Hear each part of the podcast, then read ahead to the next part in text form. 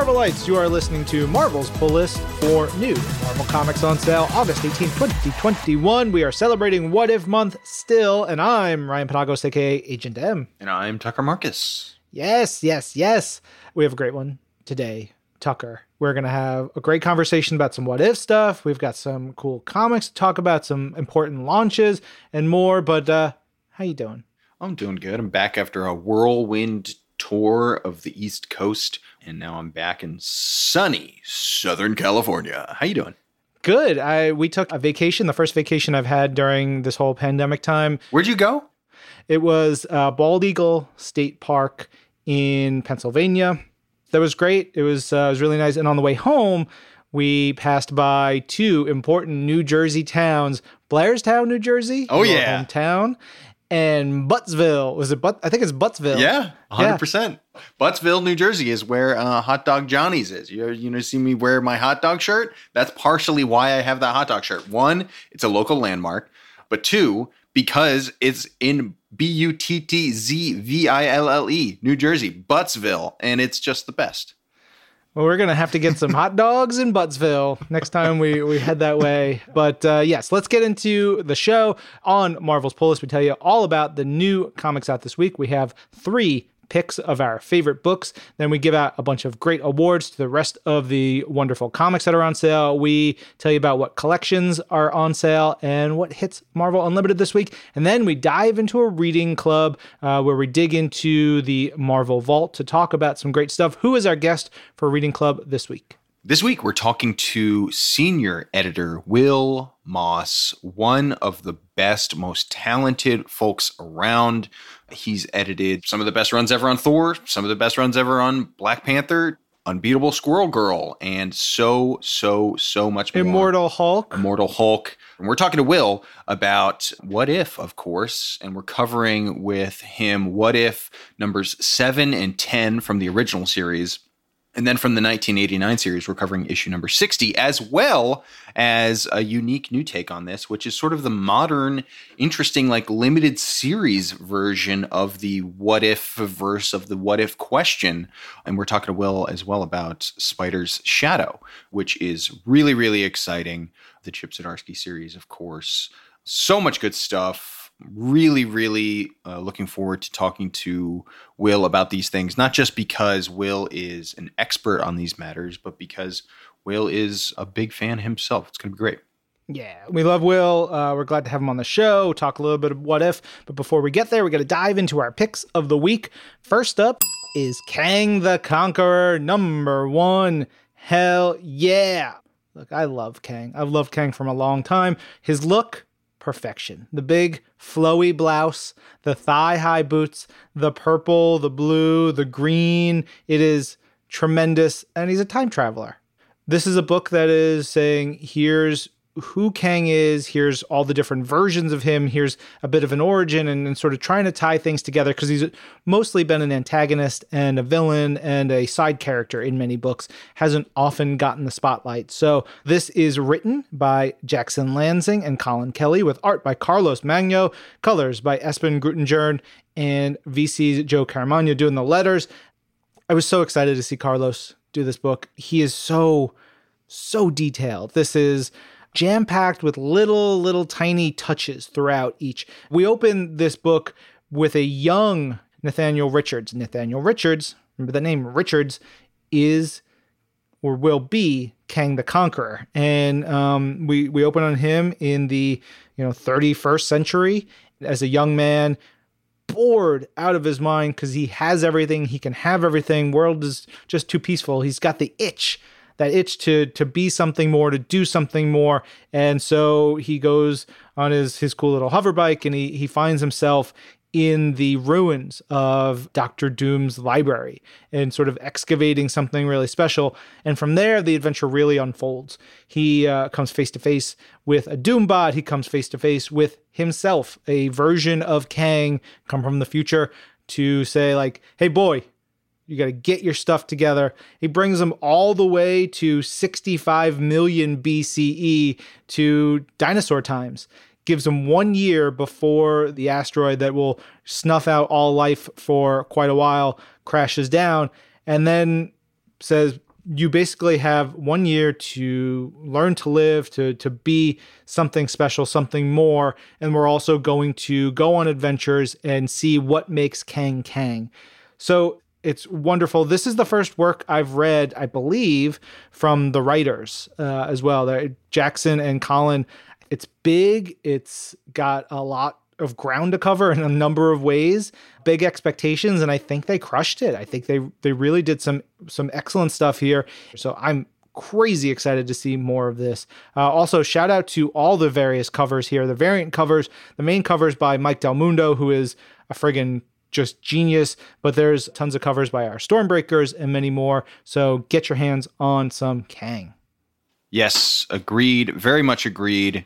Now we're jumping over to my pick this week which is Marauders number 23.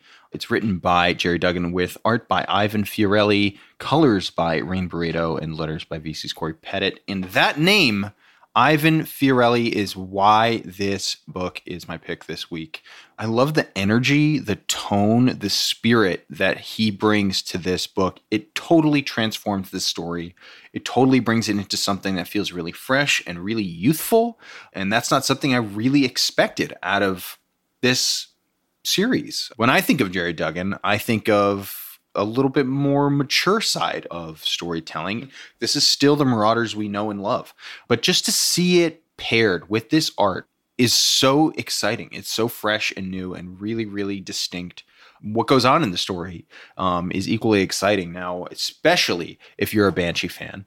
There is a great Banshee fight scene in here that I really love. And on top of that, we get plenty of Heather Tucker, aka Tempo, in here, which is very exciting the opening quote that so many of these X Men books kick off with is in this issue um, from Cyclops about Tempo, and it's really really fun. It's it's really cool, and it's so cool to see that character having a bigger and bigger influence on a story like this. And that takes us into sort of what I think of as like kind of chapter three of this issue, which is sort of surrounding the Stepford Cuckoos, and to see Gerry having fun with those characters, to see Gerry placing those characters in a very unique and specific and delicate place in this story is exciting. It's really, really fun. It's just one of those things that just feels like this entire series right now is on a knife edge. It could go well, it could go poorly for these characters. Who's to say? Only one way to find out is to keep reading. But I also want to give a quick shout out to Russell Dauterman and Matt Wilson because they have another smashing, incredible, beautiful cover on this issue of Marauders that I really love. And I will say, as someone who was editing Marvel.com during the X Men vote, there wasn't as much tempo art as I hoped. There's not a there haven't been that many stories focused on on Heather Tucker. So to see that cover, to see this entire issue jumping in there, it just makes me happy and it makes me excited for the future of that character. Yeah. Let's move into our third pick of the week and it is X Men The Trial of Magneto number one, written by Leah Williams, with art by Lucas Werneck, colors by Edgar Delgado, letters by VC's Clayton Cowles. We love, love Leah on the show. Her writing is incredible. Her X Factor was just an incredible book. Um, very excited to see Lucas here. I was looking at, at a database. I think Lucas has penciled less than 10 issues for us. That's crazy. Point, right? But he's getting the spotlight here. Well deserved in terms of like showing he's got the goods. I will say this can be a tough book. This book may have some difficult things to read and see. This is the trial of Magneto because during the events of the Hellfire Gala, Scarlet Witch was murdered. And this book is kind of about figuring out who murdered the Scarlet Witch and why. And a lot of signs point to Magneto We'll see what it all shakes out to, but there's emotion in it, there's scientific findings going on behind it. We get to have Leah really like show off the X Factor squad, the investigative team. They put their talents to the forefront here, and we get to utilize that to see and do the investigation into the murder of Scarlet Witch. And it's unflinching without being gratuitous and overly horrific. Just reading what the characters are describing is upsetting. As the investigation goes on, like I said, it really a lot of signs point to Magneto. So you get a friggin' great Magneto versus his fellow mutants throwdown, which is not something we've really gotten to see during this Krakoan era uh, and getting to see members of X Factor and the X Men and X Force stand together to go up against Magneto, whom they all think has killed someone they know, is wild. And then you, you get these big high of this battle, and then emotionally devastating moments, whether it's with Quicksilver or with Speed. I don't want to spoil anything more, but the last couple pages, I was like, wait, I'm excited because I don't know fully where it's going. I know some of the ending, but I don't know all of it. So I'm excited to see where it goes. And I was caught off guard by a, a couple of the beats in here. And so I'm excited for everybody to read this. Yeah. That's what we have for our picks this week. Now we're diving into all the excellent Marvel comics that are headed your way this week. And this week, to all of those marvelous Marvel mags, we will be awarding the Buttzville Prize for Excellence in Comic Booking. And the first one goes out to Star. I'll say what that means in a second, but you might already know if you've been looking ahead in Black Cat. This is issue number nine, and it stars Ripley Ryan, aka Star. Every single time Star shows up in a book, I get so, so excited. One, we get to see that costume. Two, every single time it feels like we're continuing to witness the building up of like a new major player in the Marvel Universe. This issue, we see Star thoroughly embedded in the Infinity Score story arc, which is what we're in the middle of here with Black Cat. This is part two of that. How that happens, what happens is really interesting. I love it. This is sort of an issue of Black Cat that's totally told from the perspective of characters other than Felicia Hardy, who then encounter the Black Cat, and we're taken off guard the same way they are. I think it's something that captures the spirit and energy and the pressure, but also the excitement of what's going on in terms of the Infinity Stones and all of that. So kudos to Jed MacKay and CF Villa uh, for bringing another great issue of Black Cat. Yeah. All right, we've got Gamma Flight number three out this week. And my Buttzville Prize for Excellence in Comic Books award goes to the narration here. It is by one of our faves, Eugene Judd, aka Puck. He's one of the coolest characters, got some wild history, and they even talk about it in this issue. There's a character here who's just sort of getting into the super business of it all. And Puck is like, I think I know where we are. It's not hell. I've been to hell. And the character's like, wait, you've been to hell? He's like, yeah, yeah, yeah, yeah, yeah, yeah, yeah. For Puck, it's just, you know, another day, another dollar. He's doing what he's doing. The series is great. We're, we're getting to see this team, this Gamma Flight squad, come together to help this new character deal with things. And especially the last few beats of this issue really hit home and discussion of family and, and who family is, not necessarily from blood, but tying all that, all the different aspects of family together. I love that. Next up, we have Guardians of the Galaxy number 17, and we are in the midst of the last annihilation. This is a big story that's going down in these pages, and I love it so much. I'm going to jump back, though, a few years and give sort of by proxy of this issue of Guardians of the Galaxy, my Buttzville Prize for Excellence in Comic Books to Infamous Iron Man and that is because what's happening in Guardians of the Galaxy, what's been happening in the Guardians of the Galaxy, and as this story evolves, Doctor Doom has become heavily involved in this story. When I think of a Doctor Doom story that places that character in a place where he can truly be a superhero, he can truly be a supervillain, I think back to Infamous Iron Man, which is an entire series that was sort of based on that premise.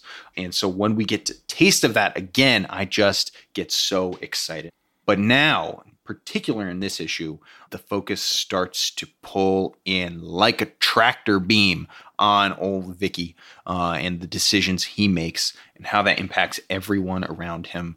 I love it so much. It's just so, so exciting and fun for me, and I love it.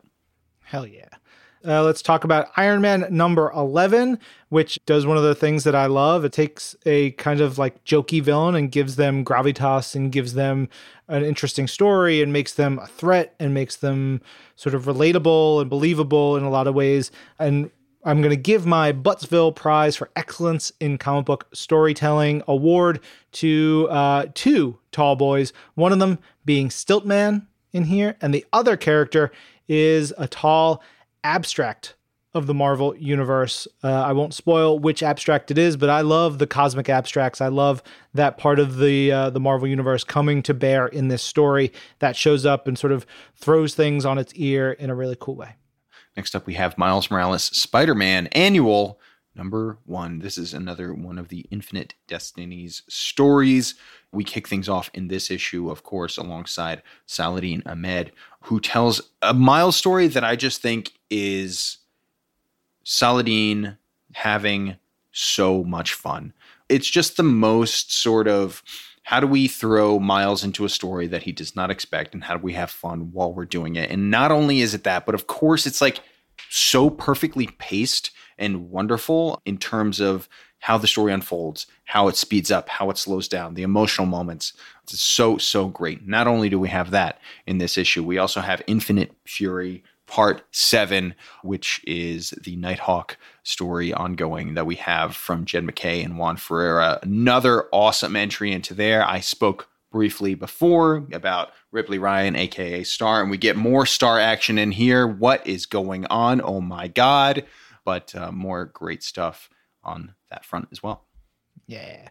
Uh, we have issue four of The Marvels out this week. This cool title that has the possibility for any character, anywhere, anytime, all coming together to tell this big interweaving story. In this issue, we've got Arrow, Doctor Strange, Spider Man, Black Cat, Storm, and one of the a, a, number of characters who've shown up mainly in this book, including Kevin Schumer. I'm going to give my Buttzville Prize to Excellence in Comic Book Storytelling award to the big giant monsters that show up here that sort of pull in a whole bunch of characters and just the weird stuff that happens with the monsters.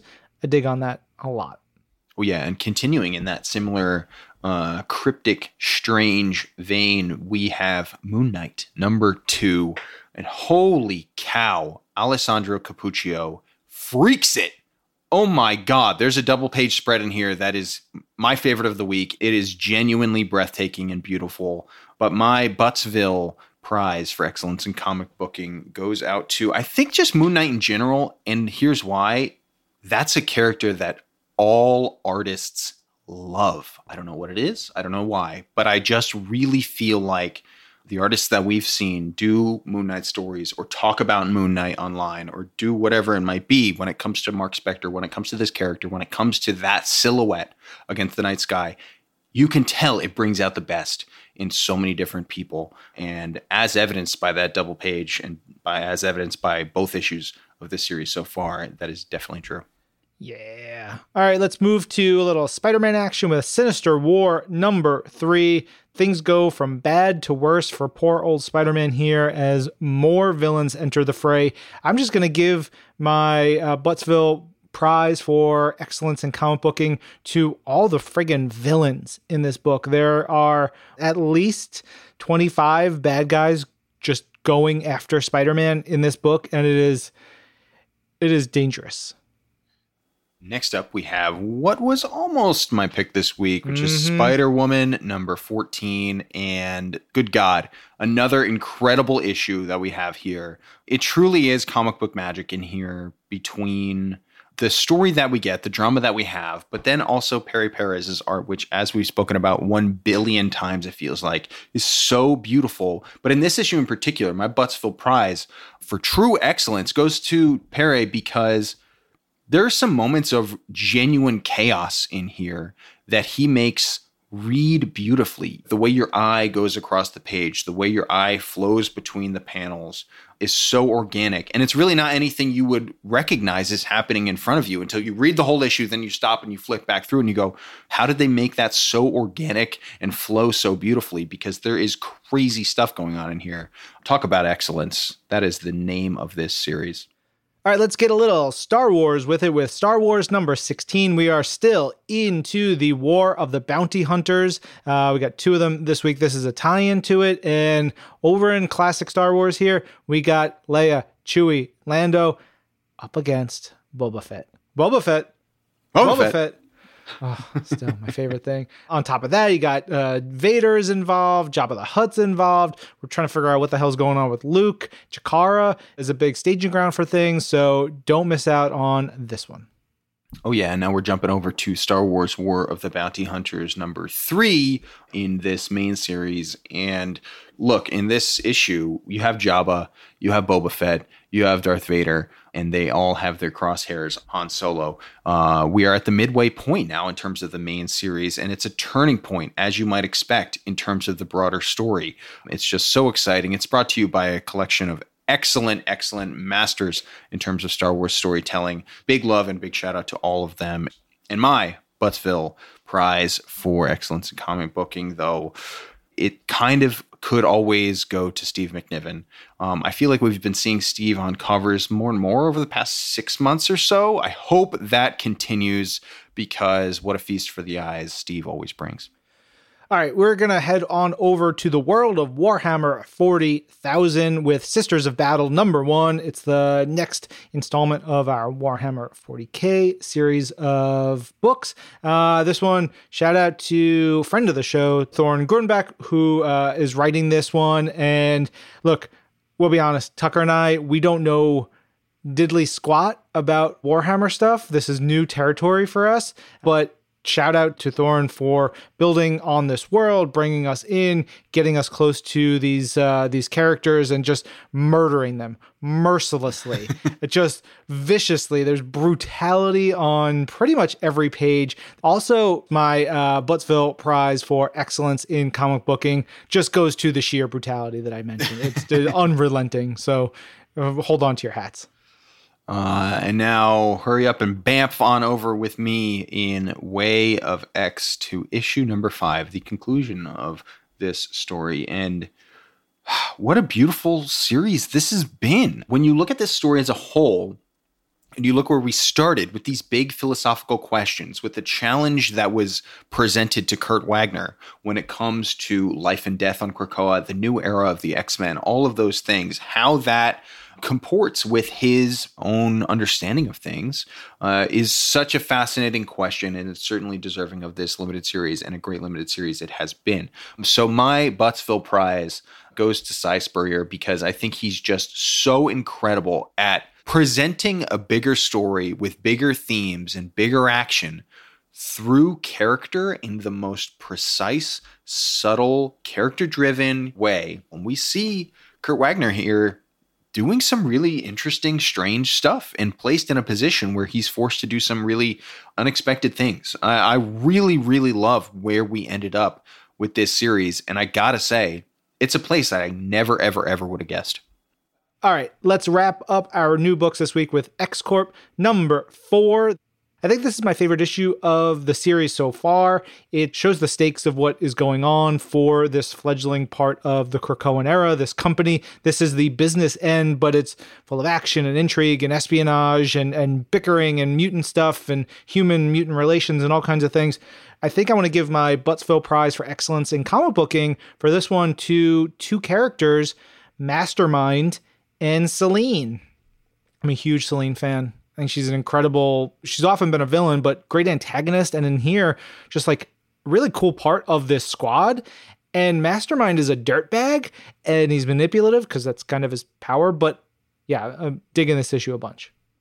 Absolutely. And that wraps it up for all the fresh floppies headed your way this week. Now we look over to the collections sections, which includes Marauders by Gerry Duggan, Volume 3. And if that ain't enough for you, you got Volume 3 of Reign of X at Large.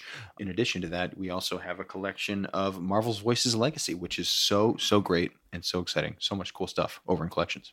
Yeah, on Marvel Unlimited, a ton of great stuff. So the first issue of X Corp, so you can dive into that there. Uh, you've got issue 12 of Spider Woman, one of our absolute favorite books.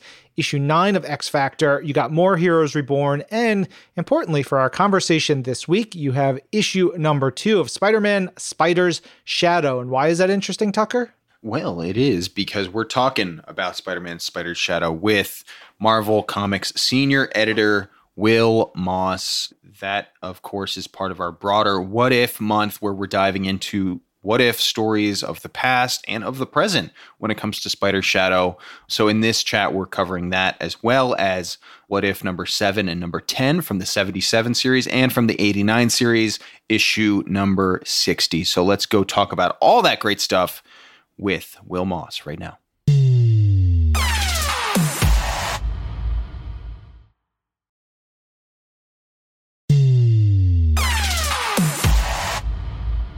Tucker, put on your big boy pants because we have a legitimate Marvel's Pull List All Star with us on this episode. It is Mr. Wilson Moss. Wil Moss, hi, how hey are guys. you? Good, good. Uh, Wil, we're here to talk about What If. This is What If month. We're going to talk about Spider Shadow as well as a few issues of What If, classic What If. I'm just curious in general, when you hear that title, what comes to mind? Is there a specific issue? Is there a specific comic shop you grew up going to and, and, and checking them out? Um, what comes to mind when we say what if? Yeah, I mean, that uh, what if was just like when I learned about it, it was just so enticing because like that's a half of the conversations you have as a comic fan or like what if this had happened instead and then you find out that like marvel's actually publishing uh, a series of comics that kind of explore those questions like it's super enticing so that, that was that was something i remember when i learned about the line just in like oh man i want to find as many as i can and then, diving back into it, finding like it had been going on for a couple of decades by the time I started reading it, and there's a lot to explore. Yeah, a lot to explore, a lot to love, a lot to get freaked out by. It's, you know, a lot of disaster and heartbreak and interesting twists and turns. Uh, we have a bunch of great reading club suggestions that we're going to go through that you you chose for us. But on top of that, can you give some of the the bona fides of what you've been working on at Marvel over the last? God, how long have you been at Marvel now? It's got to be ten years, right? Uh, not quite. I think it's like seven or eight. I think it's coming up on eight. Yeah, I've, I've uh, like I work in the the heroes office, so like I work on books like Thor. Uh, I've been working on that through Jason Aaron's run, and now Donny Cates's run uh, with Nic Klein, and um, Black Panther uh, started with that one with uh, Ta-Nehisi Coates and Brian Stelfreeze. Squirrel Girl is no longer being published, but it's always going to be my favorite book I've ever worked on. So that, that's another one that I liked a lot. And Hulk, I'm working on Hulk. Been working on that since Immortal Hulk launched. And then we're starting the new book with uh, Donny Cates again and Ryan Ottley, which is going to blow people's minds. So yeah. Uh, you have done some work on what if stuff. Tell us a little bit about the the current state of what what if books we're publishing. Sure, we've just recently kind of started a new approach to it where with this miniseries that's just concluded, Spider-Man, Spider Shadow, uh, where it's kind of like instead of an ongoing what if series where there's number one, two, three, four, five, and they all tackle a different question, uh, we're doing like mini series that tackle one concept. So this first one was basically you know, like, what if Peter had kept the symbiote? What if Spider-Man had become Venom? We want these stories to be something that can anybody can pick up and people can pick up for a while, like with, with room for creators to kind of really get into it. The Spider Shadow was the first one, and we've got a couple more in the pipeline that we haven't announced yet, but we're going to cover all the different corners of the Marvel Universe and with a, a bunch of really exciting creators. It's a cool chance for these people to come in and really kind of cut loose and tell stories in a different way, while in, in some cases really embracing their kind of like inner fanboy. I'm looking at Spider-Man Spider Shadow and for for listeners that's issue number 1 and I think 2 now are available on Marvel Unlimited but I'm looking at the credits page here and I love the nod to classic what ifs in the summary because we have basically the story of of Secret Wars how the symbiote you know the black costume ended up with Spidey back to Earth and then to Eddie Brock. And then it concludes with one sentence. But what if Spider Man had kept the suit? And then the famous ellipsis and question mark. On the most basic level, I'm sort of fascinated by summaries like that in whether it's in a series like this where you're kicking things off or you know trying to summarize where we've been you know 46 issues into immortal hulk or whatever it is. How do those come together? Do you write those? Does Kat write those for something like this? And like how do those come about? Who's responsible for that? Is that a conversation that you'll have with chip? Does chip put it together and then like what are the kind of tenets of what you try and cover with something like that to kind of go backwards there like i think the recaps they just need to tell you the bare minimum of what you need to know i, I, th- I think sometimes i'm guilty of having overstuffed recaps because people can read a comic and, and pick up a lot on their own, right? I mean, it, so I don't think you ever need to get too thorough. So that's any any good recap. I think is basically just the bare essence of what you need to know. And so, like uh, a lot of times, like Kat Gregorowicz, the assistant editor on this project, and she's terrific. I work with her on a lot of my other projects. She'll write a recap first and send it to me, and I'll take a pass at it, kind of strip it down or whatever, just try to find the, the purest way to sum up the story.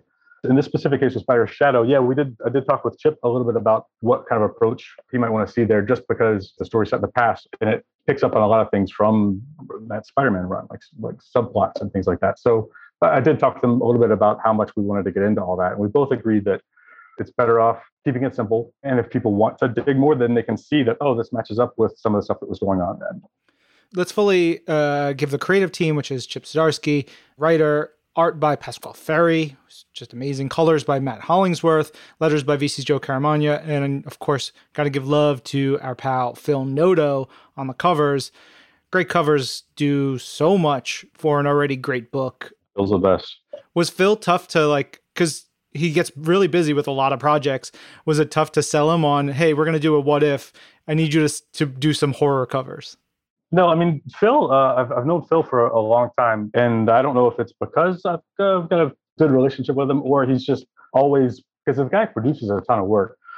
He's pretty much always game whenever I hit him up for something, and so this was no exception. I just pitched it to him, and he was all in.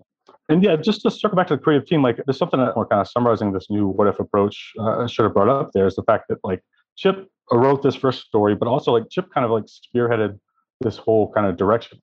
He pitched doing like a return to what if like this, where it's multi-issue stories that are kind of have their own titles. And then you know he's a designer and artist. He's a Renaissance man. He, he's the guy who came up with the what if logo for this, and he um, had a lot of impact on like the look of that recap. Like Chip's fingers are, are all over not just the Spider Shadow story, but also like the template for where we're going to be going with these what if stories.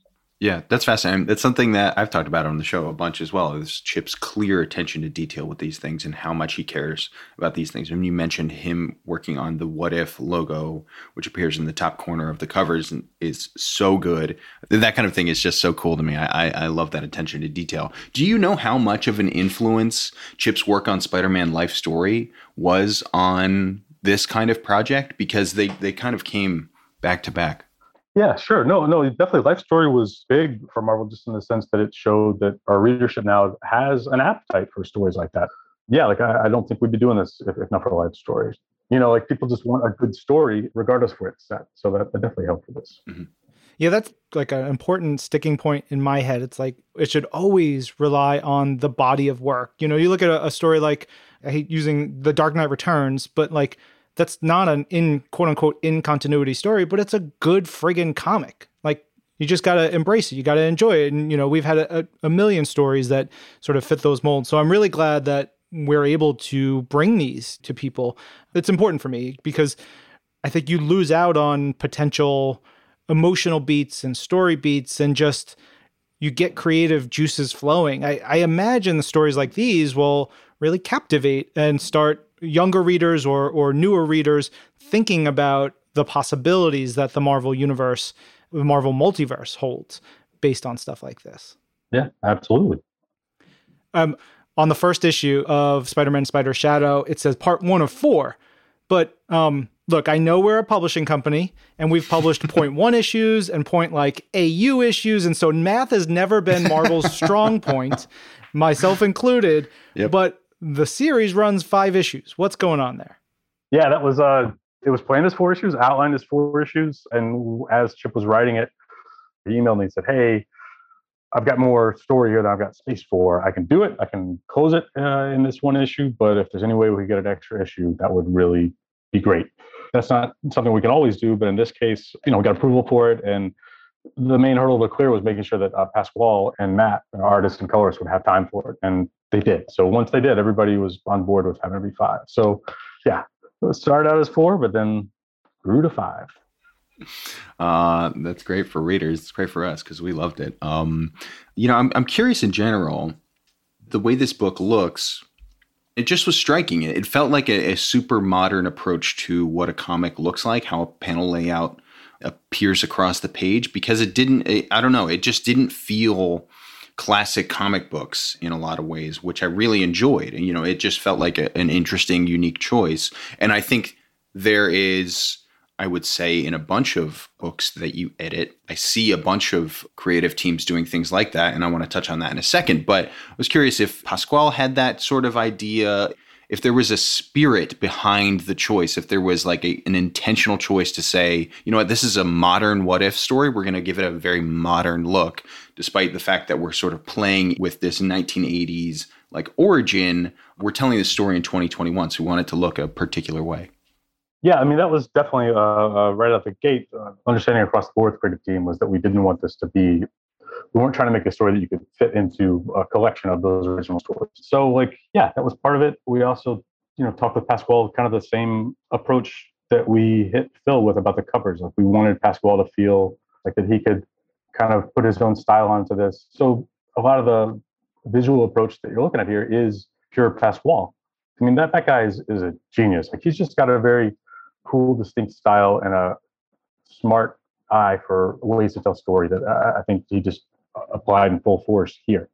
Mm-hmm.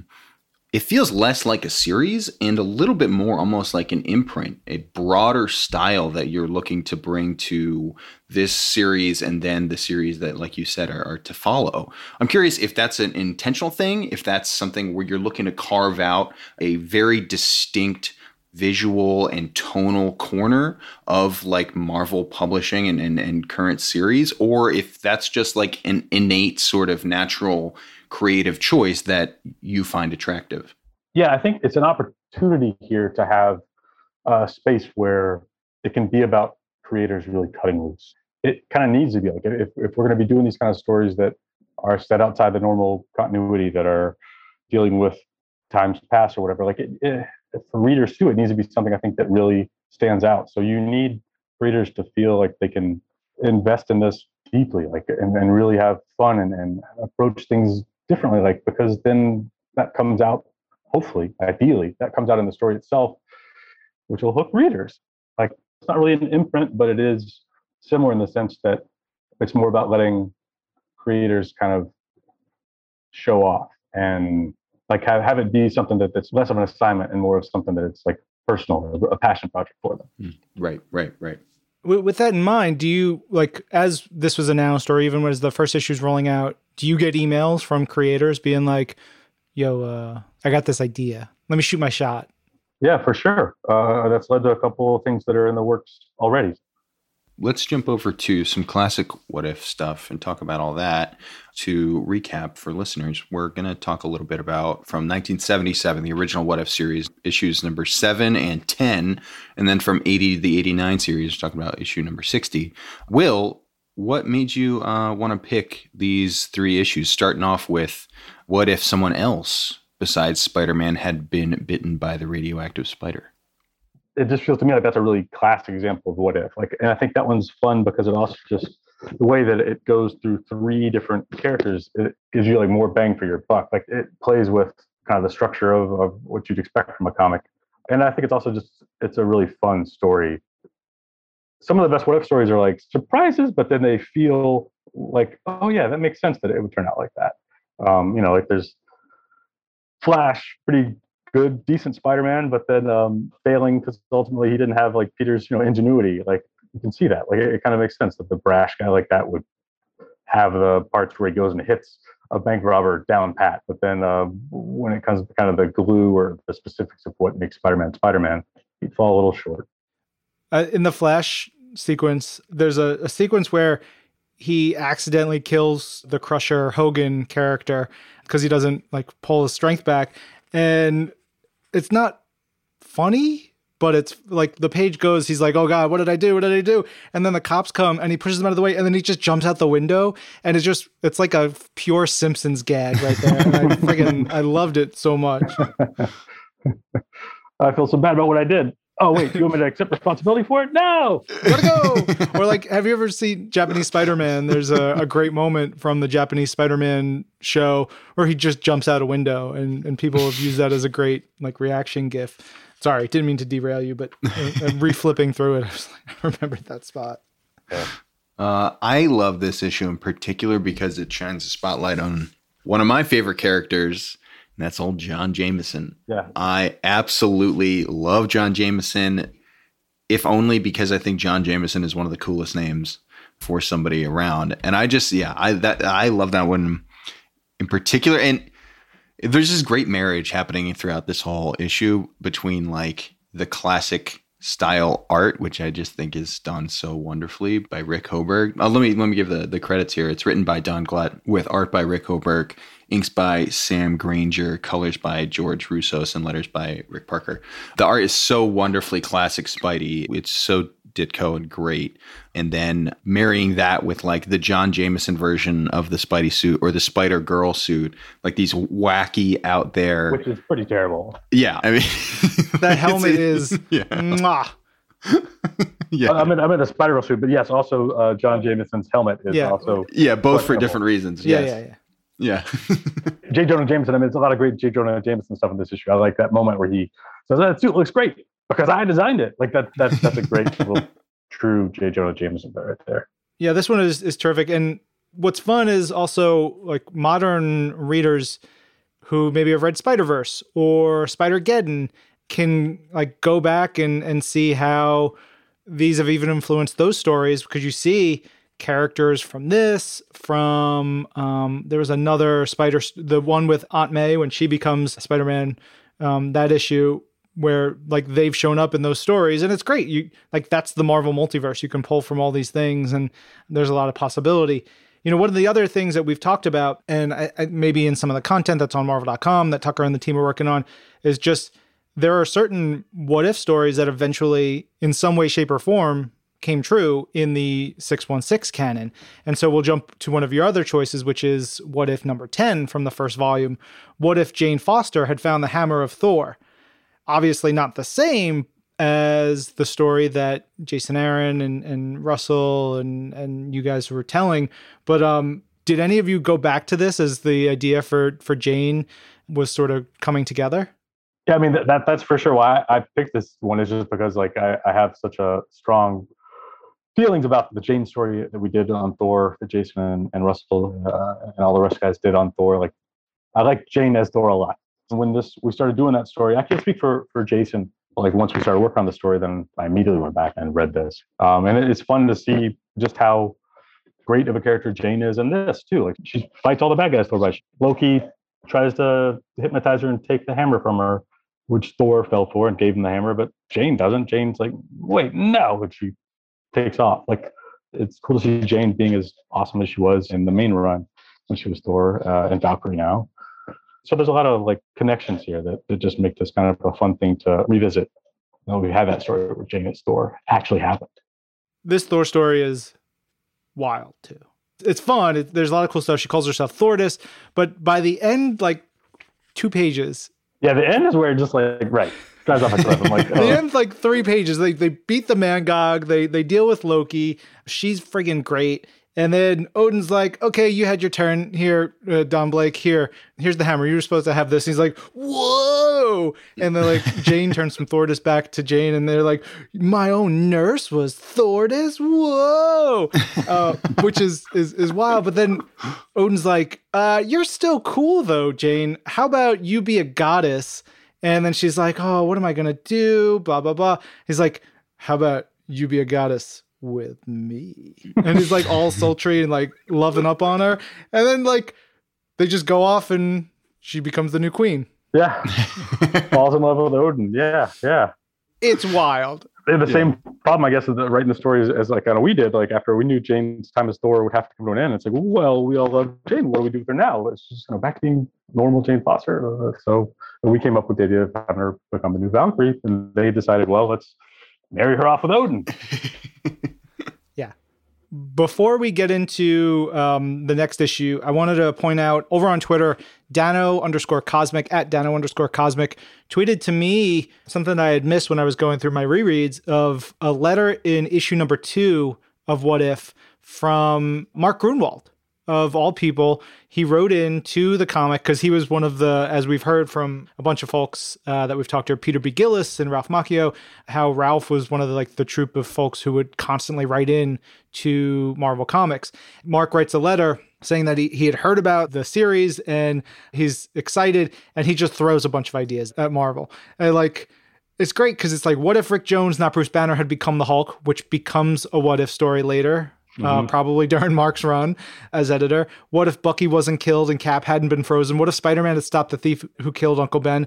What if Sue Storm had married Namor instead of Reed? What if Doctor Doom had never had the accident that unglued his sanity? What if Cap was were frozen until 1976 or later? So it's obviously he was like, "Well, I've got these ideas." When he becomes editor, it's just like, "All right, we're doing these." right. It's it's fantastic. I'm, I'm I'm a little jealous though, like as a, an editor now of the What If projects. Like back then, there was so much open territory. Now it's honestly a little tough coming up. Like what what if? Oh no, that's been done before. It's challenging to find fresh ground to do this. So Uh, while we're touching on something like the Jane issue, I'm curious, Wil, with you personally in your work as an editor, because of that huge diversity of the type of books that you've worked on, I have always sort of wondered if, like you personally, as a creative person and as an in- influence on these books, are you inspired by things other than comics? Do you watch things? Do you listen to? Th- do you read other media? Do you take in other things? Do you find yourself consciously inspired by certain things or influenced by certain things? Do you even have time to do that? I mean, yeah, honestly, like I uh, got kids now, and so there's not really a lot of time for for much. Like like sure, I mean, yeah, I'm, I'm always just trying to look at different forms of uh, media for for inspiration and for fresh ideas or for uh, different voices. I like a variety of, of, of storytelling, a variety of genres, but it's not so much that I seek out to tell stories in different genres as it is kind of a lot of the times luck of the draw, um, or a lot of the times um, the approach that the creators that I go to want to tell. With all the books that I work on, I, I try to. Well, eh, there are two ways about it. Either there'll be some creators that I want to work with, and then you try to find the right project for them, or if you have a project already, find the right creators for it. So I work with a lot of different creators. I don't necessarily have just like a stable of people that I always go to because, as much as I like working with a lot of people I work with, I kind of let what I think would be best for the best version of the story dictate who that is.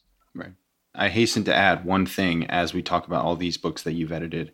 I have talked about being a fan of yours. I'm also a huge fan of fellow editor Sarah Brunstad, who has worked with you on many of these series, who is just another freak talent editor who's so, so good at her job. And uh, yeah, I had to mention Sarah while we're talking about all these things.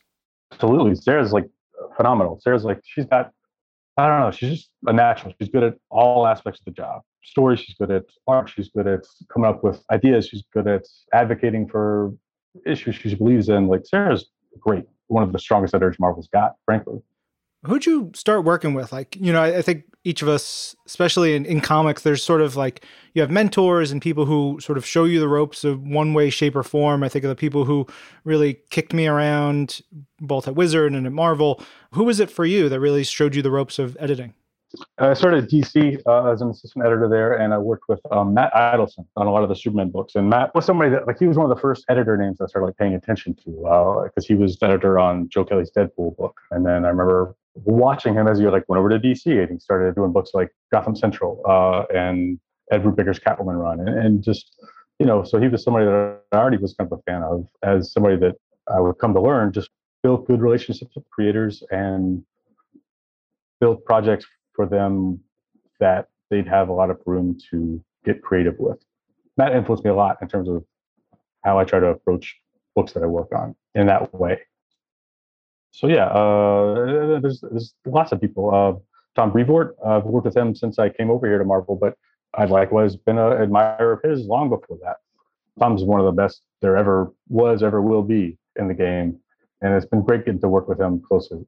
Same with Axel Alonso, he was the editor in chief when I started here. And Axel's, I mean, that guy is legendary. Like you look at his run at Vertigo, and it's just like I don't know. I can't think of a sharper batch of books than those ones that Axel had under his belt at Vertigo. They're great. And all those anthologies that he did, and so he was likewise an influence on trusting the creators and and really kind of talking with them about to see what kind of stories they're most passionate about telling and also kind of being open to new voices. I think that, that was also amazing at that. He was bringing in people from all kinds of backgrounds, all different kinds of fields. So that definitely influenced me as well.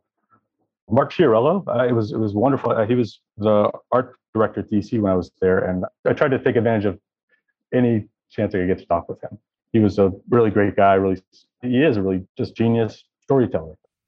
Great names, Wil. I love that. But we got to move on. We got to get to our last of your what if picks for this episode. And uh, it goes into volume two, which made me very happy because this is where I live and breathe in volume two. You chose number 60, which as soon as I saw it come up, as our producer Jasmine said, I was like, wedding album? Boom. Pulled it from my spinner rack and breathing in the pages. Uh, it is the X Men Wedding Album issue. Why'd you pick this one?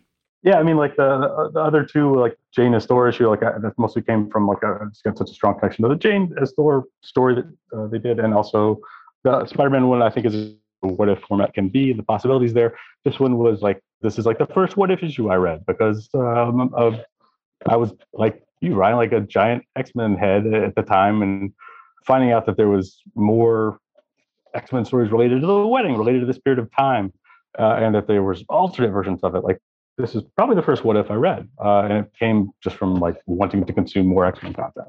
And it's a it's a fun story. Like uh, Kurt Busiek knocks it out, and it's got a similar structure to that Spider Man one, where it gives you kind of more bang for your buck, and it gives you a couple of different what ifs within it. This is always fascinating to me when it comes to young readers reading what if stories of the dynamic of like how early on well like in your readership did this come? Because like sometimes people read a what if story not knowing the precedent that it's breaking. So you said you were a big x-men fan before this. So did this make this made total sense to you? You understood what they were going up against what the reality was and then what they were playing off of? Yeah yeah yeah. Like because I, I, I knew what the core material was so well I mean, that'd be pretty cool to have that experience, I guess, where uh, what if story is maybe your first introduction to some characters, and then you, you know, absorb that and kind of like has that like imprint on you, but then you find out that that's not it at all. That would be a, a fun experience I think. But no, I, I knew going into this that it was different from what the main story was. What's cool about it, one of the things that's cool about it is that this issue of What If is released a month after X Men number 30 the wedding issue. And it may have been released within like the next week but from like a calendar month of when it was released they like hit back to back. And i like that that connection that like here's a big event in marvel and we're going to hit you right away with something that ties to it. So we're, we're just like immediately grabbing you and saying hey you like that? Also check this out which i think works really really well. Yeah was smart of them for sure um, you mentioned Kurt Busiek wrote all three stories and the wrappers. We've got pencils by Ron Randall, inks by Art Nichols, letters by Janice Chiang, colors by Bob Sharen, and the editors here are Rob Tokar and Tom DeFalco. Obviously, Tom DeFalco, editor in chief, credits himself as caterer in chief in this one, which is is super fun. This issue to me is great because it's it is like classic '90s what if to me in that it's just doom and gloom most of the time. Yeah, like, yeah, yeah. Three stories. You could have had like a high, a medium, and a low, but it's like death of a number of characters in one, the impending potential doom for everyone else in the second one with a lot of question marks, and the end of the universe in another. this is very much shaped like my understanding of comics because of, of this like level of oh god, everything's gonna just be destroyed. I love it. It makes me so happy. that's, that's, something you know, Chip and I talked about at the start of all this was just like crafting stories that like did embrace like the full, you know, like like there should be no limit to what can happen. Like you want these crazy twists and turns. Like not all what if stories have to follow that, but like they can and and and sometimes should like just be just bonkers, just to be kind of like because that's what this format is. It's it's going places that you normally couldn't go or didn't go. So like it's coming up with crazy and often that's uh, negative. Like it's dark, it's death, it's gloom. That's fun because then you don't have to deal with the consequences of everybody being dead the next issue, right? Like, and then the Spider Shadow, Spider Man kills all his villains in like the first couple issues, and it's can't do that in the real book because we need those Spider Man villains to be around. But this, sure, kill them. I love this issue if only for one single panel, which comes in the What If Phoenix Had Fallen for Wolverine story. Scott's moseying on down a hallway, opens a door, and finds Jean and Logan in an embrace. And Jean has the expected, like, oh, Scott? Like, surprise look. but Wolverine has this, yeah, that's right. Look what I'm doing. Look on his face, which makes me laugh so hard. It's great. It's so good. And he Yeah. lights up a cigar. Like, we don't, I think rightfully so, don't have smoking in our comics anymore. But the idea of, of Wolverine shoving his tongue down Jean Grey's throat and her like pawing at his like gnarly hair. And then seconds later, he's just like, well, I'm going to pull out this giant stogie and, and light up in, in the mansion. It's just tremendous. Yeah, there, there's three stories in here, as we mentioned, that they're all sort of like hinge around the the romance between Scott and Jean, whether it happens early, whether Jean falls for someone else. It's not that Scott falls for someone else, because no one else would love Scott, which is true. It's does Jean fall in love with someone else, which I think is probably the most accurate way to to think about these stories. Real quick, Wil, before we wrap up, Scott thoughts, your opinions on Cyclops. Please go. Well, I know like uh, he's a, he's a people love hate like I, I neither. I don't love I don't hate Cyclops. Like, I, I think I think Cyclops is a very good character. He's just never he's never been my favorite. He's a great leader. It's been a lot of great stories. I admire his uh, dedication to his kids. You know, going over into the future and raising Cable and uh, with Jean. Like he's he's he's a good character. I like Scott. He's made some bad choices. He's made some good choices. Who hasn't? Yeah. I give him more crap than he probably deserves. He's actually a pretty good character. But the last thing I wanted to ask you about is obviously the the stories that you all are doing now, the one with Chip, Spider-Man, Spider Shadow, and whatever's to come, they are their own standalone things, but they are we do have the what if branding on them. Will we see a watcher in any of these stories? Uh, I can't say. I'll, like like I'll say. Well, no, that gives a hint one way or the other. Um, just stay tuned.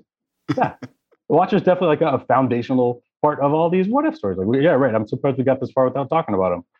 My one request is have the artist draw him differently every page because one of our favorite things is looking at every single odd way that that Uatu is drawn. Sometimes he's like a, like cherubic baby, sometimes he's like old man, some like he's just every which way you could possibly draw him. His weight fluctuates. His Yeah, yeah. size of his head, the shape of his head. Yeah, yeah, yeah. Maybe he's like Galactus in that everybody who sees him interprets him in a different way, and so everyone who sees him interprets him in uh, i i- with different shapes and sizes and stuff like that. Wil, thank you so much. We appreciate you. Yeah. Thanks for having me on, guys. It was fun. Yeah, you're the best, Wil. Thank you. Thank you once more to Wil Moss. That's W I L, folks. Get it right. One of the best guys around, one of the best people to talk comics around with. And lest ye forget, one of the best bibliographies. Does that make sense? Ever, I would say, ever at Marvel Comics. And when it comes to an editor's work and when it comes to the many, many, many stories that Wil's worked on, so much good stuff there. So thank you once again to Wil. I don't know about ever, but for amount of time, you know, like Pound for pound. Pound for pound, yeah, Yes. pound for pound, Mhm. definitely high up there. Yeah. Yeah. Well said, Tucker.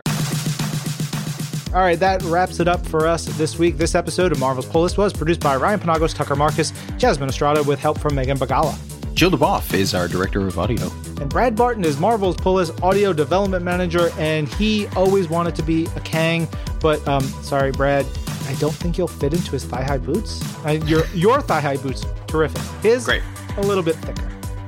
Kang Gang. We're all Kang Gang.